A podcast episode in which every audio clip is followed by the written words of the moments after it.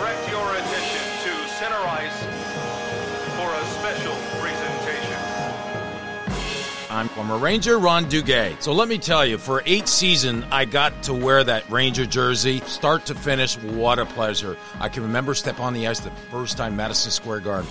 The energy of the building, something I'd never felt before. I was a junior hockey player coming out of Canada, playing in front of 3,000. Now it's 20,000 screaming fans, electric. From the time I played there till to this day, I love the fact that I've gotten to wear the New York Rangers and I got to wear that number 10. From the New York Rangers, number 10, right wing, Ron Duguay.